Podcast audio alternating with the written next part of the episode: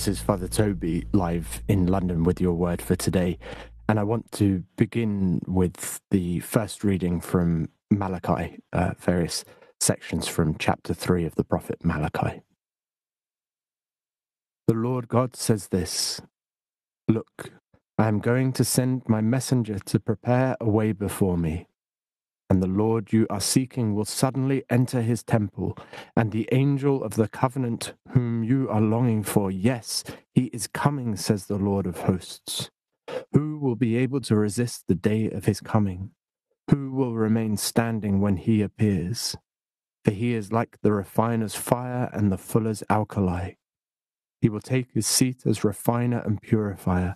He will purify the sons of Levi and refine them like gold and silver. And then they will make the offering to the Lord as it should be made. The offering of Judah and Jerusalem will then be welcomed by the Lord as in former days, as in the years of old. Know that I am going to send you Elijah the prophet before my day comes, that great and terrible day.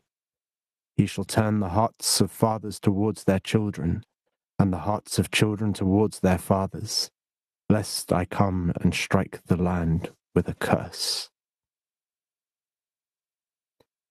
This morning on Questions of Faith, in response to a lovely question from the lovely Maria, I mentioned a Phil Collins song, Two Hearts Living in Just One Mind. So in an attempt to sound at least a little bit cultured, at least on the odd occasion, Uh, I'm going to mention a little bit of Handel's Messiah today, and that's what we're going to play at the end of this reflection. And the section that we'll listen to at the end contains numerous verses from the prophet Malachi, who we've just heard from. And a line that repeats over and over in Handel's setting, referring to the Lord whom we seek, is, "For he is like a refining fire. For he is like a refining fire." But a refining fire is not normally what we think of when we think of Christmas, and it's almost certainly not what we pray for, although in the cold snap last week it might have been welcome.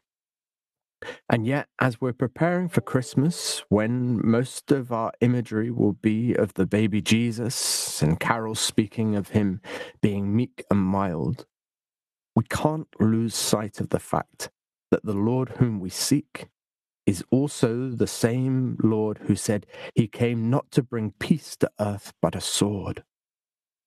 Our image of Jesus can require a little refining, or sometimes a little nuancing, and we have to avoid making Jesus just the one who brings peace on earth and goodwill to all men, and certainly the one who brings that according to our vision of what it looks like, or just the one who comes to judge and who perhaps sows division amongst families and comes to bring the sword.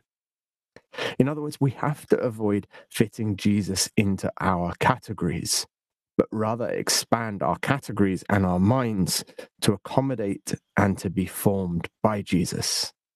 And there is no way to do this without a real familiarity with the scriptures and without an openness to realizing where we've done the opposite, where our minds have become narrow and we have just made Jesus in our own image.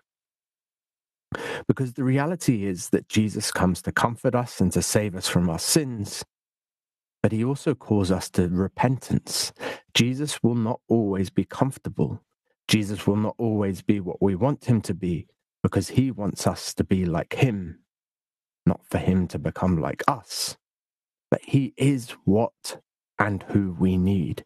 He is the refining fire, and we have to be brave enough to stand in this fire, not to resist it, not to flee from it, but to be refined by it, to become more Christ-like as all the sin, all the masks, all the limited conceptions of what loving really looks like, as all these are burned away. It may be painful. In fact, it almost certainly will be. But so probably was the straw in the manger when compared to our sheets and mattresses, and definitely when compared to the cross and rejection. So, as we prepare for Christmas, we can be simultaneously comforted by the love of Christ and challenged by it. And so now, rather than uh, Phil Collins as earlier today, let's take a listen to that beautiful section from Handel's Messiah.